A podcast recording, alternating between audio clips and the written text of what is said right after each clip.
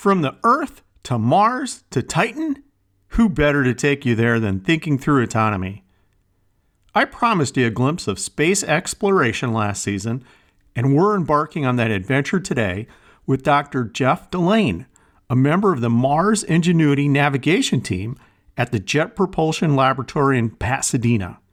The Ingenuity helicopter team just accomplished one of the greatest engineering feats in aviation history by taking off, flying around, and safely landing on Mars. In fact, four times now as of our recording date. Ingenuity's navigation team plays a critical role in keeping the helicopter safe and on course. Jeff will take us through how Ingenuity flies across Mars without getting lost and how this team developed cutting edge autonomous navigation to use on another planet. I'm thrilled to be talking to a member of a team of incredible explorers and engineers. And yes, we'll be talking about why Saturn's moon Titan is the next great adventure in aviation. This episode was recorded on Sol 70. Please like us and subscribe.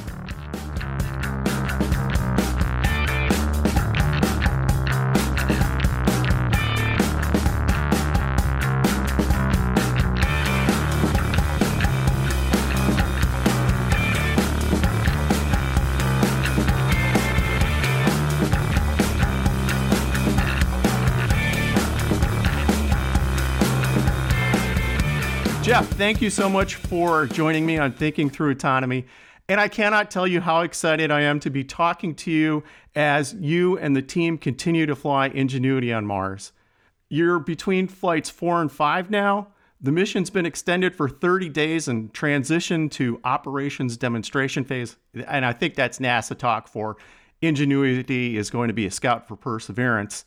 And I am just wondering has it hit you and this remarkable team that you have probably accomplished one of the greatest engineering feats in the history of aviation? I, I don't think it has sunk in yet. Uh, like, no, one of the reasons for that is that no, uh, the operation team is still like no focusing on the flight, like no. Uh, so I think like no, that may sink in like no once this is all done. Uh, but like no, right now the operation part of the team, like no, which are like the people that you see in these videos, like no, is very much focused on the flight and like no, and, and trying to extend it and make sure we get good flights for as long as we can. So I'm sure there'll be a day, whether it's six months or a year from now, you'll sit back and say, wow, what have we done? Maybe have a big JPL party? Yeah, we've we've been talking about this party for a while. Like you know, there, have been like you know, the, the so-called WebEx parties, like you know, where we go all go on a video link so far. Like you know, they're, they're pretty fun, but like you know, nothing like a, a, a good celebration together that we you know we hope we can have soon.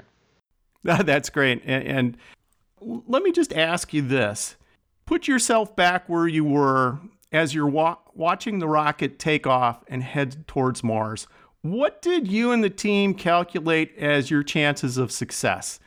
Was Ingenuity going to fly or, or, or what? I would say, like, no, so uh, first I'm going to start saying that, no, probably different people in the team have, like, no, different answers to that because, like, no, like, a lot of us, like, know, have, like, dealt with, like, different subsystems. I was more on the navigation side, like, you know, some people were more, like, at the system level, some others were on the thermal side, like, no, so we, we each know like you know what are the key assumptions we did. Uh, like you know, I would say from our side, like you know, we were like you know definitely confident that we had put in the work and like you know and try to brainstorm and think of like you know all the possible things that could happen. You know, and at some point, you know, you just you just got to go with it. You've been given a chance, like you know, you got to go. No, there's there was definitely a non-negligible chance that you know some things we hadn't thought of, like you know, could slip in. You know, for instance, specifically on the navigation side, like, you know, we had an assumption whether, like, you know, there was going to be a dust cloud when we take off that would affect the navigation camera that we use, like, to to to to guide the autopilot. Like, you know, so had we been right, like, you know, we made the assumption that, you know, up until a meter off the ground, we should not use that camera, but then it would be okay. Like, you know, was that right? Was that no too too too too stressing? Like, we didn't know for sure. Um, so look, I would say like you know probably a 95% chance, but like you know it's, it's still 5% chance, yeah. like, like enough to make you stress on the, the day of the first flight for sure. And then you have the first flight, which I want to talk about in a little bit, and the second and the third, and you just finished a successful fourth flight. D- does the stress level increase, or are you confident after the first four flights that you've mitigated as many risks as you possibly could getting ready for flight testing in your first flights on Mars? Um, so I think you know the the stress level of the team has like you know is definitely like you know a bit reduced in a sense because like you know we've like you know we were going to Mars for like technology demonstrations and like you know the milestones there like you know have been reached and uh, I think for a lot of people like you know they like you know that uh, that day of the first flight like you know that was like you know a, like a, a, a milestone for like you know the rest of your careers like you know if it fails like you know well maybe you're gonna have to wait another five or ten years to retry that technology demonstration and like you know it may never happen again like you know it, people may have said well that's given on the reason of the failure that may have been too tricky like you know maybe that was impossible but if that was successful well no maybe a lot of the technology and projects that are currently at research level like know would move at a faster pace like there was a, a mission proposal like know and potentially flight in a few in a few years. Like you know so we're, we're very glad that we made it through that phase now like you know we and i think we're in the phase now where like everything is like bonus. Like you know that that new uh, that new mission for operation demonstration all the data we're getting like you know it's, it's just like you know precious engineering data like you know to demonstrate new capabilities develop new models and like you know and and get get a better future helicopter uh, like you know if we if we get that chance so when you look up in the sky tonight and you see mars what are you thinking uh, I, I tell you what actually like um, a few months back there was the uh, you know the opposition of Mars, like you know, which I think it was over the summer. Uh, it was like you know the, the closest point Mars was was going to be like you know from Earth like for the next uh, 20 years or so. Uh, and so me and another JPL friend, like you know, we took our friends and we went. Uh, he just got like this telescope, you know, and we went to see to see Mars because he has this huge scope. Like you know, you could actually make out some of the features on the surface, and because the conditions were so good, like you know, we tried to like you know understand what areas of Mars we're looking at. And we could actually see, okay, oh, this is like you know, the area where like uh, spirit and opportunity landed. And um, and at some point we saw like you know well, I mean the area that that, that looked like we're going to be like where where Jezero crater was going to be, and um, like I remember that night specifically thinking, yeah, I mean, I mean ingenuity and perseverance, and I know it's somewhat to the right of that point, like you know, and soon we are going to be getting there. Um, so that that that was pretty cool. Um, I think the the feeling that we are on that our baby is on Mars really sunk in when we saw the EDL video uh, on February 18. You see that no, that like this is happening now. Some people are actually amazing. Thing. Um, yeah, that was the point I say.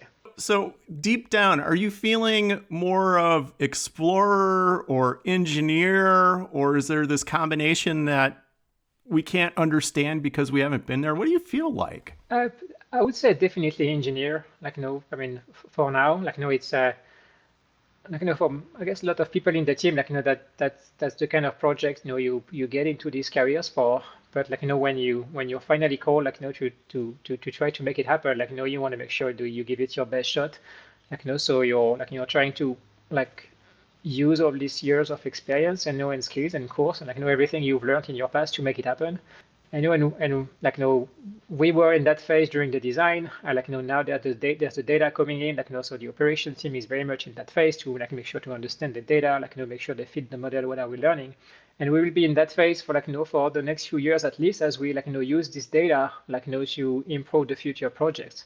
Um, so it's it's it's an engineering phase, but like you know sometimes you take a step back, like you know when you look and yeah, it's it's it's pretty cool to see uh, like what, what these uh, objects are, are, are doing up there. Jeff, you are a member of a larger engineering team and a larger navigation team. Can you tell us a little bit about your colleagues? Yeah, definitely. So the, the navigation team was part of the, the, the GNC guidance navigation team, like that was led by Håvard Grip. The specific navigation group you know, was led by uh, David Bayard, who's a JPL fellow. Like you know, he's designed navigation system for years at JPL, you know, and he was you know, really the brain to like you know to put all the parts together on the on the vision side specifically, like you know, we had like the image processing front from the camera, uh, like you know, was designed uh, by Larry Matthies, uh, Roland Brockers, and myself. Uh, like you know, Roland Brockers and I were involved in the development and, and testing of the navigation software. And then we have like you know, all this uh, the information like you know, that's coming on top of the camera, the laser rangefinder, the inertial system, and what we call the state estimation, the navigation algorithm that know, that puts all this input together and puts the, the, the, the estimate like, you know, was was implemented by Dylan Conway in the team. And so like this this small group of people, like you know, about six of them, like you know, we were like the um, the, the key of that navigation team. I would call it a small group of people that help change the world. You know, there are young professionals, kids, students all across the planet that are looking up this, at the sky and thinking, I want to explore the solar system. How can they be like Jeff? How, how do they get on this amazing ingenuity team? What's your advice for someone who looks up in the sky and says, I need to go there? Um, I wouldn't I wouldn't give like you know a single advice like you know first because there were like you know so many more people than just me in the team like you know and there are so many ways to get into this kind of mission like you know I would say you know, ob- obviously like a, a, a big part of the team was like you know made of like engineers like you know because it was a, a technology demonstration so there were more engineers than scientists. But like you know even then like you know you well you, know, you, you were you had some navigation people like me but you also had like you know like progressively coming out like guidance control like you know thermal mechanical aerodynamics expert uh, like you know and then you like you add like the whole like spacecraft component on top of the aircraft uh, part like you know like the like the crews the idea like uh, surviving the launch um, so uh, in the end like even if it's like a helicopter and you think it could be pretty specific like all the all the specifics of being like a, an aerospace engineers are involved. So i would say like you know if you if you like aerospace in general probably the best advice is to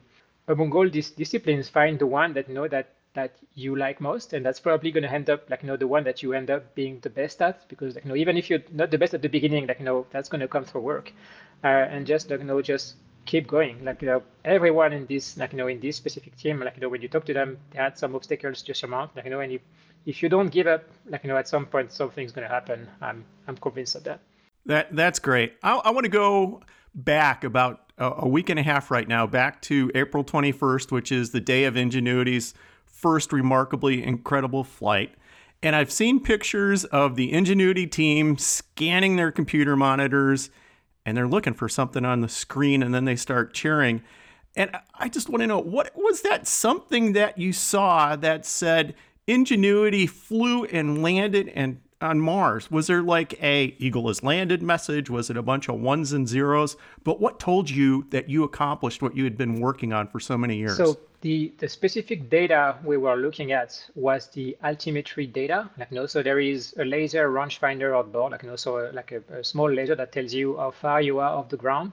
Like, you know, so what you want this to tell you is that, no, like at first it was close to the ground, but like 15 centimeter, and like, you know, it took off and then it, it came down at like, you know, at, at, at the same height. That was like, you know, the first simple data, like, you know, that tell us, okay, everything happened correctly.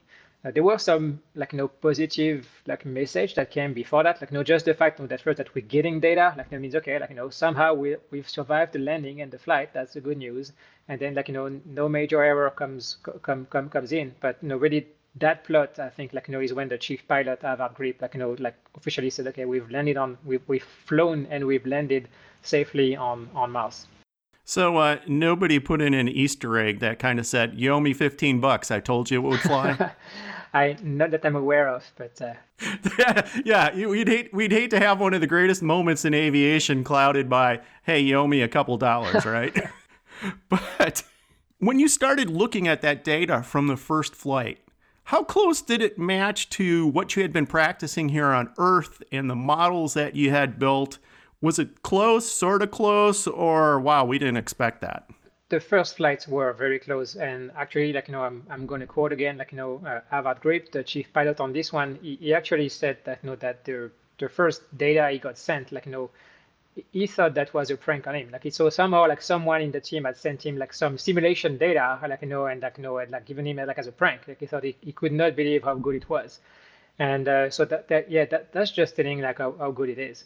Now, like, you, like, you know, what you need to realize is that you know, the, the first flight was like specifically tailored to match the condition in which we tested in the vacuum chamber. Like you know, there's a there's a reason why we stayed only on the vertical flight, like only went up to three meters. Like you know, so if something goes wrong, like you know, we are close to the ground, we can try to to land and get to safety.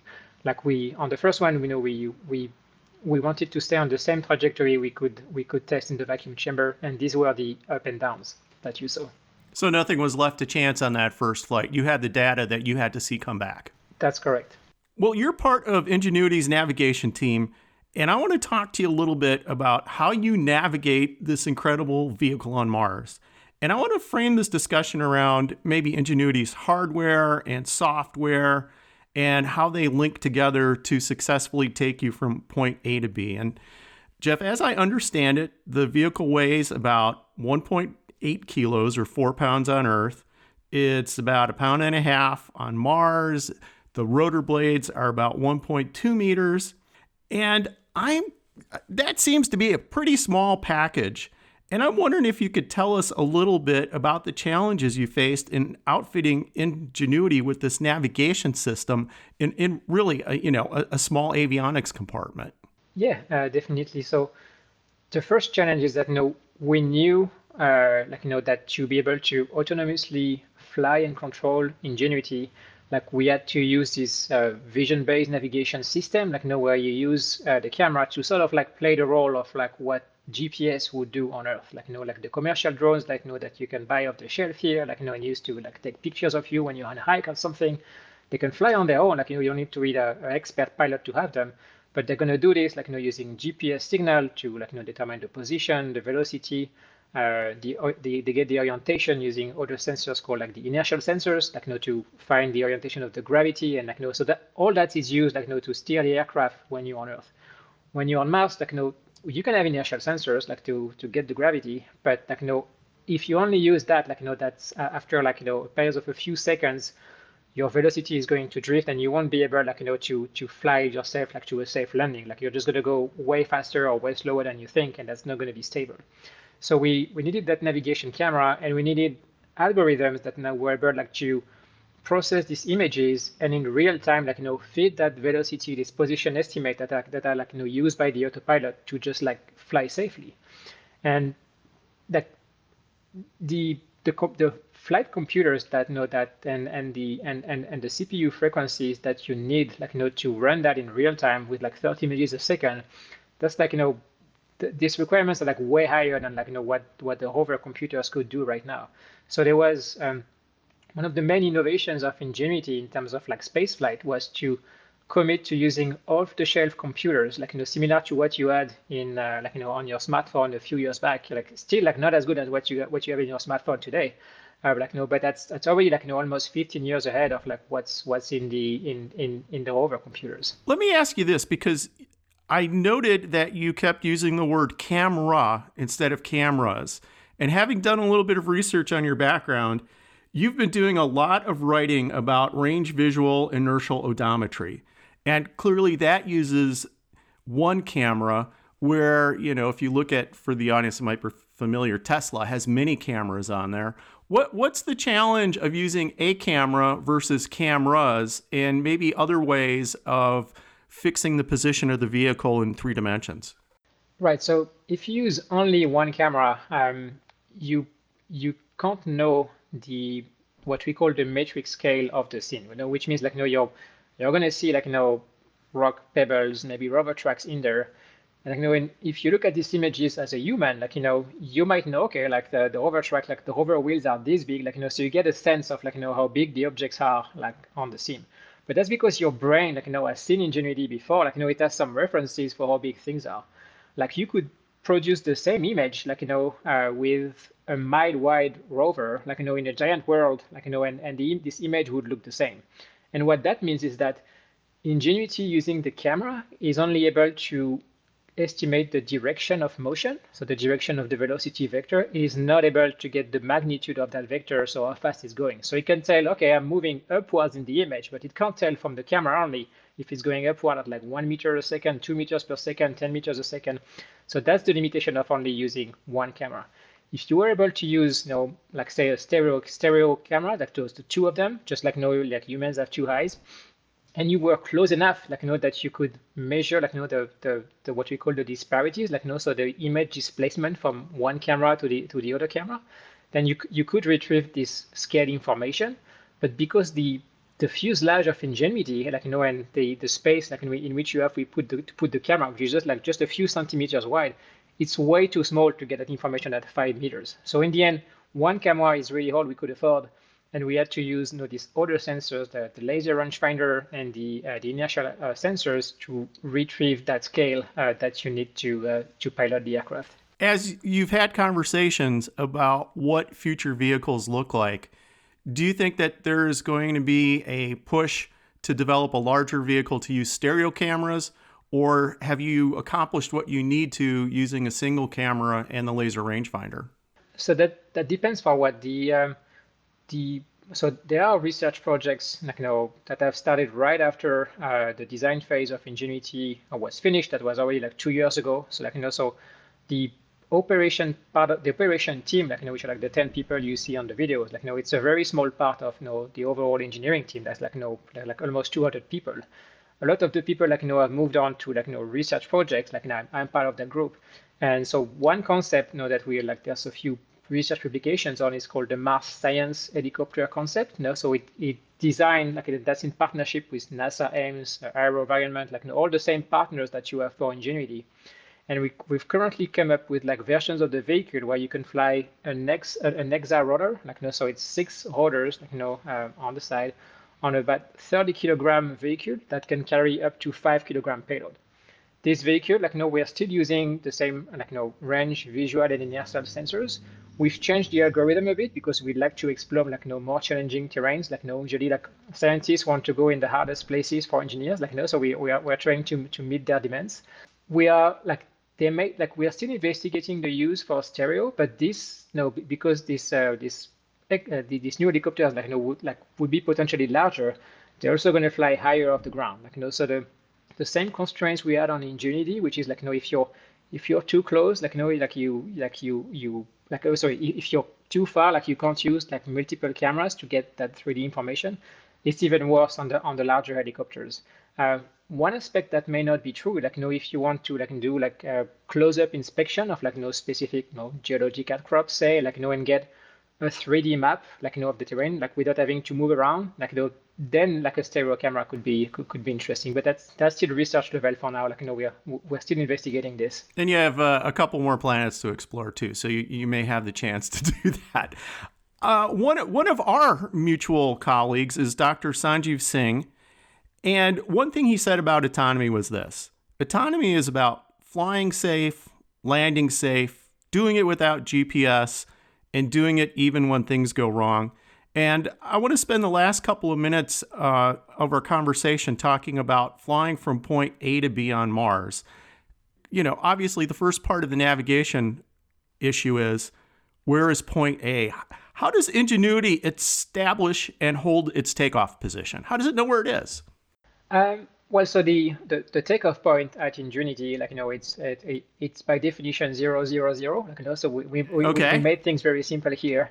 Um, like you know, but uh, like um, then we're like we're really using that that combination of measurements coming from like you know the like the, the camera, like you know, that tells us like in which direction we're going. Like you know, so hopefully at takeoff it should tell you, okay, you're you're going up here, or like you're going in that direction then the inertial sensors like you know tell you okay well that's uh like you know the, the gravity is in that direction and hopefully like you know that's aligned with the the direction that the camera tells you because like you need, you need to go up. And then the laser rangefinder like you know like make sure that you're like you're you're containing uh, the the drift of this inertial estimate I know that they work as like dead reckoning sensors the this inertial sensor like you know so the, the altimeter is here like to contain that now, actually, on, on the very on the very first two seconds of takeoff, like you know, when we close to the ground, to to make sure that you know that we don't meet any uh, what we call the ground effects, like you know that maybe like you know any flow interaction with the ground. Like, you know, we're actually just trying to control the orientation of the helicopter, like you know, make sure it says like you know leveled and just like push off the ground as fast, a boost off the ground as fast as we can. So for that very first two seconds, we are, we are just using the, uh, the inertial sensors to keep ourselves level. We're not even trying to use the camera and the uh, and, and, and, and the laser rangefinder. So if I understand you correctly, point A or the origin is zero zero zero, but you want to go to a point B, which, you know, in the case of the last flight was over 100 meters away. How do you establish point B and how do you say, this is the um, geographic relationship between point A and point B, and Ingenuity head in this direction. So you are going in in addition to point A being like zero zero zero, you also have axes like you know you're gonna have X, Y, Z in like in three perpendicular direction. And before the flight, like you know, one of the information we give Ingenuity is that okay, like point B is gonna be say like 50 meters in X and like and another 50 meters in Y at at five meter elevation in Z. And you know, from that point on, like basically like Ingenuity is only trying like to find that, that point B destination in terms of the, the relative coordinates with respect to that to that first frame. That means that like at no point do we have like you know any absolute correction or position fix. Like you know we're like progressively accumulating like you know some errors right? like as like you know as each image measurement has some noise each inertial and you know, so we always have a little noise so the challenge is to make sure that this noise this noise level don't accumulate in a way that that make us drift too much but the the performance of this flight is that on the um, on flight three for instance where we are like a 50 meters and back like you know so 100 meters total the drift like from the uh, the, the, target uh, objective was about like 36 centimeter like, you know, so that's about like you know 0.36%. Like, you know, that, that's almost as, as, as good as it gets, like, you know, on the, on, on, on, on the research papers. Um, so like, you know, th th that's the kind of, of operation it, it, it takes to, uh, to get Ingenuity there and back. Which makes me wonder though, Mars is a dynamic planet. Mars has winds, Mars has those dust devils we're talking about. As Ingenuity is flying between point A and point B, if it count, encounters something in the atmosphere that um, will alter its trajectory. Is it able to account for that in real time, or, or, or how is that accounted for? Yeah, it, can. So, like the, the control system basically is modeling for disturbances. So, the main one that we're expecting are the wind and the gust that you can have in flight. Uh, when the control system was designed, like you know, we were able to use uh, prediction models, like you know, from wind experts, uh, JPL and at NASA, like you know, where like on the on the given landings on the given Jezero area, like you know, we knew that like if everything comes through, like we should have like not not more than nine meters per second, like you know average wind during like on, on a given day during a flight, and variations in flight of not more than like 3.5 meters per second. So like we were able like to tune our flight controllers to make sure that we are stable within these bounds.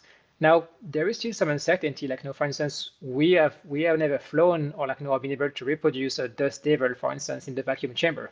So should one like, you know, come to meet our path like in flight, um, you know, that would be like a, a, a big surprise to us. What what what what what what happens? But that's part of the things we we haven't like you know designed for. As you've reviewed the data of the last four flights, is there any insight into the amount of wind that Ingenuity encountered? Uh, yeah, so I haven't like you know accessed the data from all flights on on, on, on my part. I'm not on, on the sure, operation right. team directly, but on the on the first flight, like you know, it seemed that we got like winds like you know up to like you know six eight meters per second, like you know, so that that seems like you know so far within the bounds of uh, of these wind models that that we have. And um, you know, I, I should add like you know that we also have like you know daily forecast from the rover like you know uh, weather station. It's a device called MEDA like you know we don't have a check like you know right before the flight like you know so that there's only like so much we can do um, and there's also a lot of uncertainties like you know regarding the winds on Mars okay it's already hard on Earth like you know and we have weather stations all around the planet on Mars you know we only have data from like a, a, the few past missions uh, but so far, like the, the flight data seem in line with the, the prediction we received. Well, we're going to have to land the vehicle. So again, we're flying from point A to point B, and how does the vehicle know it's found a safe place to land? I mean, there are things like incline in the terrain. There could be the difference between a pebble and a boulder. And certainly that terrain you're going to is going to be at a different altitude, or, uh, uh, you know, height above ground level than your point of origin. How does Ingenuity figure out, hey, this is the safe spot for me to land? So during the first four flights, Ingenuity was always coming back at the same spot. And that spot, like, you know, which uh, ended up being called the Wright Brothers Airfield, it had been uh, reviewed and, and, and, and, analyzed by the rover instruments. Like, you know, so we knew uh, what the 3D topography looked like on the terrain. We knew it was safe of hazard, and we knew that like the like it was overall flat and that the slope was like you know level uh, like to with, up to within a degree. So we knew that on the um, during the fourth flight, we collected like you know images uh, in flight which have overlaps between them. These images like have like are in the process of being returned to Earth, and you know because they overlap, we're we're going to be able like to reproduce like the benefits of having you know two cameras on the helicopter, but not because we actually have two cameras. Like you know, we're, we're going to use the same image, the same camera image at two different moments in time, and we're we're gonna like you know do a, a, virtual triangulation if you want because like you know of you of using the same the, the, same camera image at different time and so that's to give us what we call digital elevation models or DEM like you know which which are which are to give us topography like of the terrain along the flight. And if things look good, like we might try to land at a different spot, like you know during the fifth flight. And but that that will be the first time, uh, like you know this this this happens for Ingenuity. One important thing to note is that uh, in the current, uh, like you know, in the current software that is on board, like you know, this there has to be a ground loop, like you know, to get this data, like you know, process it here on Earth. Uh, but future versions of the of the helicopter, like the Sense helicopter I mentioned before, like will have like the the, the ability on board to like you know detect the safe landing site and, make and make the landing decision. It wasn't critical for Ingenuity because there were like so many more challenges to like you know to pass through first, and, and there still are. Um, but that, that's the directions we are taking for, for future helicopters. Just a, a couple last closing questions about this remarkable vehicle and, and um, called Ingenuity. One of the things I noticed is that when Ingenuity was lowered by Perseverance and Perseverance drove away, it looked like you already had a little bit of Martian dust on the solar panels. Uh, is that accurate, or am I just the untrained Martian observer? No, that's completely accurate. Uh, there were there were more dust than we than we anticipated. Uh, I think the current belief is that, like you know, during uh, the EDL, like you know, if you look at, at at the video of the rover being landed, the very last few seconds, like you know, you've got eight thrusters on the sky crane, like you know, just like blasting off like all the way, and and you have like recirculation of the dust like right under the rover, and that's exactly where Ingenuity was. And like you know, you have some, like, even though there was a protection shell, like you know, you have some cracks on top, like you know, and and we think that that's how the dust came in. And hopefully this isn't a crazy question, but you know, certainly as dust accumulates on those solar cells, are you able to say, well, we're just going to do a fast, high speed flight here and get all that dust blown off? Or is the atmosphere really not um, thick enough to think about using it for, you know, blowing the, the solar uh, panels dry or clear on Ingenuity? So not a crazy question at all. Actually, that was a question like you know that the, the power uh, like you know and, and the, the power team had like you know right after the first flight, uh, like you know Teddy Tzanetos, the deputy operation lead, uh, lead uh, Jaakko Karras uh, that work on the electrical system, actually like you know uh, showed in the data like you could actually even at uh, on, on the first flight like you could actually see chunks of sand actually flying off the solar panel because like you know you get the data like you know how much like you know current is like you know is, is coming in on the solar panels and you and you can see the like you the, the power output just like know rise during the flight and know, the only explanation that that makes sense was like know well you get like know some of these chunks of sand basically are just falling off and that was confirmed on uh, the, the, the post-flight pictures from the rover, where you see that basically the solar panel like got a cleanup. And that not only happened on flight one, like you know, like the this, the solar panel like you know got more and more efficient as the flight came in. And uh, so yeah, so there there seems to be an, a natural cleanup process that happens during flight, which is uh, very important for future design because, for instance, uh, the this previous generation rovers, uh, uh, like Spirit and, and Opportunity, the Mars exploration rovers, that know that got their power input through solar panels, whereas current generation rovers are using RTGs, so radioisotopic thermal generators. But the previous generation, like they had, uh, they had to put themselves in, like you know, in, in specific all position to make sure that they that that that their solar panels get cleaned. And that's something that we're going to be able to avoid with the helicopters because they have they have this natural ability to clean themselves in flight. Now, I don't want you to spill any JPL secrets, but when we start looking at flight six and seven and that flight cadence, you know, of a flight every one to two weeks, are there going to be some like incredibly awe inspiring missions where you just let the helicopter go and, you know, report back when you land? uh, you know, and you're gonna you're gonna cover more of Mars than any of the other rovers have. Uh, so we, we, we, we might be able like you know to cover like more of Mars ground like you know in, in one sol like you know that that maybe some of the rovers but like you know that big said the current the Perseverance rover can cover like you know up to 200 meters a day like you know so that that's a fairly long distance. Uh, but yeah, on, on flight four, we're able to cover 266 meter. Like you know, so yeah, so per day we will be able to to cover more. That, that being said, like you know, the rovers like you know like last a decade almost. Like, you know, that's what we've seen. Like, you know, so overall, like, you know, their, their flight distance is going to be longer. Um, to answer your to, to the to your question specifically, like, you know, we like when Ingenuity flies, like, you know, it, it it's always got these waypoints, like, you know, which we set in the first place. Like, you know, so there is no never never going to be like, you know, a free flight mode where we say like, okay, just go on your own and see what happens. Like, you know, that most likely would not be good. Um, but, but uh, yeah, I think no, we are we're certainly pushing the limit the limit now. I think now you know we are we're trying to like you know more than just pushing the limit, I think the focus will try to you know to demonstrate okay what what data can we get like you know to inform the rover and like you know and even if the rover like you know is designed to like to operate on its own like you know it does not need ingenuity like if it gets success like you know useful data like you know can that help their operation and like you know and like make them like let them go through harder terrain or like maybe save time because now they might go they might go a path that would not have been deemed safe enough before out of just how much uncertainty there was on on what they could see from the ground can Ingenuity speak to the um, orbiters right now, or does it need Perseverance as a link? It's it, it relies on the on the Perseverance to Ingenuity link to talk to the orbiters. Uh, so it, it's not in, Ingenuity is not an independent spacecraft, uh, an, an, an independent aircraft. Future missions, though, like, could have a direct to orbit uh, communication link, and not direct to Earth. That, that that's just too have, but direct to orbit uh, is definitely on the table for future helicopters. It is an amazing vehicle that is a credit to everyone at JPL and NASA and AeroVironment and all the partners that were involved in building it.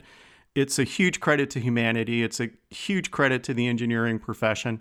And let me just end with one thing here, Jeff. When you look up at the sky again and you see the rest of the flight challenges in the solar system, what are other ones outside of Mars that capture your attention and say, hey, if only I could take an Ingenuity type vehicle here, we could do something incredibly exciting as well. Well, I, I think like no, the, the next one has actually already been identified by NASA. Like no, and there's going to be the Dragonfly vehicle that will actually take off, uh, I think in 2027 uh, to go to Titan, that which is like the, the moon of Saturn. Uh, like know, it's going to be produced by uh, John Hopkins University Applied Physics Laboratory like know so that like know very exciting like know that there's already like the second generation of rotorcraft like know and going to different planets that's going to happen like you know now the like titan is very different from mars. Like you know it's it's it's almost like you know designed to fly. Like if you were like on titan like you know you could like you know almost take off like you know if you had your own wings on the ground.